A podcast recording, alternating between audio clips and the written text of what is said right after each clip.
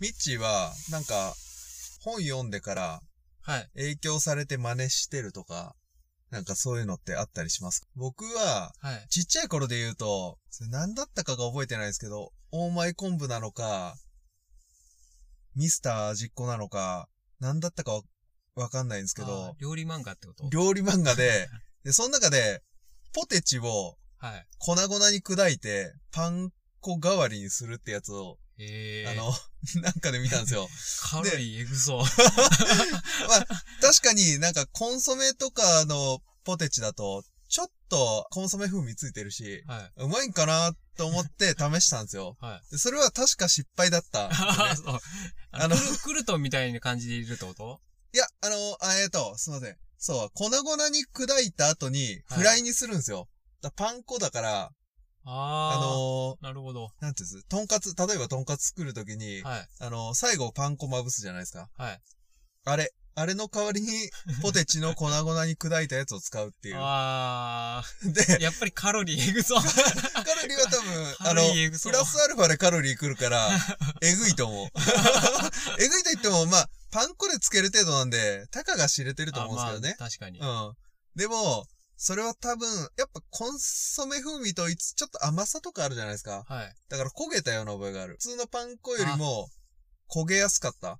なるほど。うんで、しかも食感もそんな にパン粉の方がうまいんじゃないかっていう、やっぱり。うん。で、それとかね、ということはあれですね。料理漫画は嘘ついてたことっていうことそれは、はだからちょっと脚色だったのか な。あの、だって中華一番とかだって切って食材が空飛んで鍋 とかに入ってくるじゃないですか。 まあ、確かに。あんなんは、まあ脚色なんで、まあそれも含めての面白さかなと。だからやっぱり結局は、ポテトチップスを粉々にしてパン粉代わりにしたとしても、うんあの食材を空に飛ばせる能力がなかったら美味しくならないっていう。 ポテトチップスはそのまま食べましょうっていうのが一番のあそういうこと学びでしたね。ああ。まあそれがいいですね。 そう。で、それ以外でいくと役に立ってるのは、はいあ。の、蕎麦もんっていう、蕎麦、あれはね、蕎麦職人の人が、いろんなところで蕎麦食ったりする漫画だったはずなんですよ。はい。で、それは、蕎麦とか、麺類とか茹でるときに、鍋をキッチンのコンロのごとくから若干ずらすんですよ、あえて。中心を、え中心からずらすことで、ーはい。お湯に対流が生まれるんですよね。ああ、なるほど。で、そうすると、まあ、火加減はちょっと調整してやんないと、麺のでんぷんで泡立ってきて吹きこぼれるんで、はい。そこら辺は火加減調整しなあかんすけど、若干強火にしても、その対流で吹きこぼれにくいのと、対流してるから、麺をこまめに混ぜなくてもいいんですよ。あで、勝手にぐるぐるぐるぐる麺が回ってくれて、あ。はい。で、時間経ったら、まあ、とはいえ、鍋にちょっとひっついてしまうやつとかはあるんで、その辺だけ取って、やればいいから、そう、かき混ぜるのが楽というか、えーうん。それはいいなぁと思 って。そう。そんな感じかなうん。確かに料理はいろいろと代用できるというか、あのはい実際にすぐに実践できるというか。そうですね。試しやすいですね。はいうん。なんかない。影響を受けちたょっやつ。と待ってね。 全然思いつかん。本に影響されたことでしょ本でも漫画でも、まあ、映画とかでもありかな。なんですかね。僕映画で言うと、うん。実際に映画をうん。見てっていうわけじゃないんですけうど、んうんうん。うん映画評論家の方っているじゃないですか。うんうん。ああいう人たちの話を聞いて、はい。映画を見るときの心構えが変わったっていうのがあって、映画の見方でそうすでかす。おーそれが、はい漠然と見ないっていう映 画を。え全ー全部にちゃんと、監督の意図とか、はいはいはいはい。意味があるので、はい。このシーンはどういう意味があるのかとか、うん。だいたいこれぐらいの時間帯ではいこういう展開になってるなとかをあー見直すと結なるほ構面白くて、どはい。面白いし、映画って2時間じゃないですか。はい。で、普通にぼーっと見てたら2時間見て、うんあ、面白かったなで終わりますけど、うんうん。そううん。いう見方をすると、やっぱ2時間以上考えられるというか、その映画のどんどんこううん噛み締められる。はい。わはけいですはいはい。で要因というか。そうなんですよですね。うん。であ、もしかしたらあそこああいうことだったんかなと思って、うんもう一回見に行くか、うんまたレンタルとかサブスクとかで見直すと、はい。また一回目と違った印象を受ける。というかしょっぱなからもう考えながら見るんですかそうですね。うーん。簡単なところで言うと、うんまあこのキャラクターは何を思って、うん。この行動をとってるのかなっていうのをう、んうんずっと考え続けるというか、もしかこの展開がは入るとしたら、うん10分、20分、30分先ぐらいにこういう展開が来るはずだろうなとか、はいはい、はい。そういうこう予想をしながら見るっていうのは、おーそれは評論家の方がこんな見方をしたあ、そうですな、ね。っていう感じですか。はうい。ん確かにな漠然と見始めちゃう。なんかこれ面白そうで見始めちゃうことが僕は多いかなって感そうじでですすねね。。うん。あなるほど。あ、だから、確かにそれはいいかも。ただ、やっぱその見方の弱点が一つあって、うん。つまらない映画より腹が立ってくるっていう。ああ、内容が薄いやつとかは、ちょっと、 そう、いや、ただ内容が薄いだけだったらいいんですけど、はい。辻褄合ってなくないっていう。 ああ、そういうことこの映画通して何を伝えたかったのか全くわからんうしん、うんうん。あの、キャラクターがもう全部適当すぎて、はいじゃあこの前の意味何だったんだとか、うんうんうん。このシーン行ったとか、うん。そういうのを考えちゃうんで、それも一応見切るんですか最後まで。あ見切り ます。ダ作だと思っても自分の中で。うん。はまあそのために僕映画館行ってる部分もありますいし、はい、はい。映画館行ったらもうずっと映画見続ける。うん。もう映画に集中しないとうん出れないじゃないですか、もうん、まあそうですね。せっかく行ったら集中しな、意味ないですし。。う。そううなんですよ。だから最初の10分20分ぐらいで、あ、これやばい映画だなと思い始めたら、うん。いかにやばいかを考えながら見るって いう。どこがまずいのかみたいな。で逆に、あーまあ、それで逆に面白くなってくるっていうのもあるんですけど、うんうん。だから、そういう意味でも、やっぱ2時間の映画をもっと楽しめるって、噛み締められるはいはいはい。方法かなという。あまあ、確かにこれ本ですね。あ言われれてみたら、映画評論の本みたいなのを見ると、うん。結構そういうことが書いてあって、あ、そうなんですかそうそうアドバイスみたいなことがアドバイスというか、そこのう、いう見方。いろんなライターさんのいろんな見方が載ってるんで、はいあ、なるほど、こういう人はこういう見方をするんかとかあ、あ。じゃあ自分いいはで、すね。その、同じような感じでこう、真剣に見たときにどう思うのかとか、うんうんで、まあ、この人たちとは自分の考え方違うなとか、うんうん。そういう比較とかもできますし、うん。うーん。確かに。人の見方ってなかなか聞かないですもんね。そうなんです。まあ例えばだ、誰かと一緒に見るにしても、 どういう風に見てるかなんて そう、聞く覚えないから。う なん、か、ああれですもんね。あ、面白かったねとか、いまいちだったねであ、終そわうっそうちゃいそう、ますそもんね。のぐらいですよね。言うとしても、感想を言い合うとしても、誰々がかっこよかったねと か、あのアクションがすごかったねとか、そうですよね漠。然とした感想ですよね。 言われてみれば。今のテーマで言うと、僕映画評論家のうん。評論文を見 て、見方が変わったっていうそ。れにうん。そう。僕は結構、だから、漫画系に影響を受けますよというとこでした。そうですね。あとを言うとしたうん。ら、まあ僕の読んでるジャンル的にも、うん普通の旅行誌とかじゃない、うん。うん。変な土地とかを紹介するみたいな本とかを読むんで、はいあの逆にそれを読んでから、うん。あ、こういう場所もあるんだっていう、あの、ホームページにはなかなか出てこないような情報とかも載ってますんで、うん。それを参考にして見に行ったりとか、うん。うん。観光地のうん別の見方とか、うん。例えば神社仏閣とかだでしたら、うんここはこういう神様が祀ってるから、はいはい。こういう間取りといううんか、うんうん。にしてるみたいな、はいとかも載ってますんで、で、そこにまた、ちょっと旅行行ってみようかなとか、そうそう。にな、なるんですか。そういう見方をすると、うん。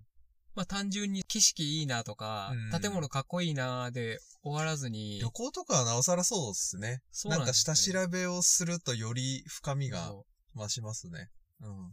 あと、どうですかねこれ、このテーマに沿ってるんか知らないですけど、やっぱ僕歴史が好きなんで、うんやっぱその歴史を知った上で、うん。うん。